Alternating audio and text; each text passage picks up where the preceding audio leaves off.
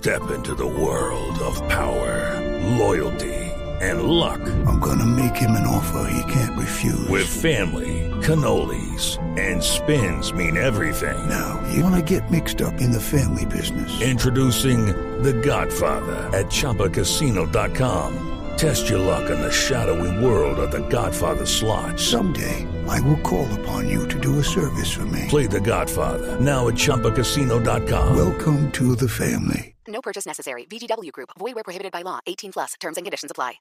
Bueno, Profe, Mar- le Marina cuento- Granciera y sus noticias curiosas. El uruguayo José María Jiménez, de 18 años, que debutó en la selección de Uruguay ante Colombia, decidió guardar para siempre el recuerdo de este 10 de septiembre. El jugador se tatuó la fecha del partido y dijo tener mucho orgullo de haber estado en el encuentro y haber marcado al Tigre Falcao. También comentó cómo lo hizo para marcar a Falcao. Escúchenlo. No, sin duda. Este, no podía, como que se dice, achicarme. Tenía que hacerme el, el- el pesado. Este, capaz que en la cancha yo me transformo un poco porque no soy nada que ver a lo que soy en persona. Pero ta, después este, soy normal, este, soy muy tranquilo. En la cancha a veces me transformo un poco y soy medio calentón. Para distraerlo le decía cosas como por ejemplo en una venía la pelota en un, eh, atacando ellos medio de contra y le digo, ¿tenés auto en Madrid? Como diciendo, ¿viste muchacho que me habla?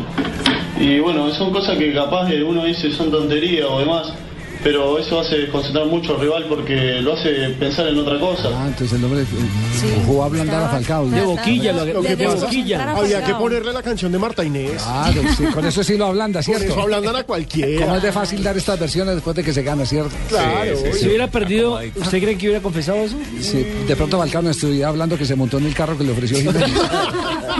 El trofeo de oro de la Copa del Mundo inició hoy en Río de Janeiro una gira por 89 países, antes de retornar a Brasil para el Mundial de Fútbol que tendrá lugar del 12 al 13 de julio del próximo año.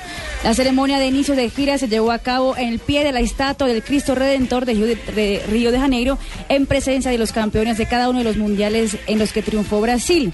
Estuvo Zagalo, el 58, Amarildo, el 62, Rivelino, el 70, Bebeto, el 94 y Marcos, del 2000. Ese Bebeto me gusta, hermano, me gustaba.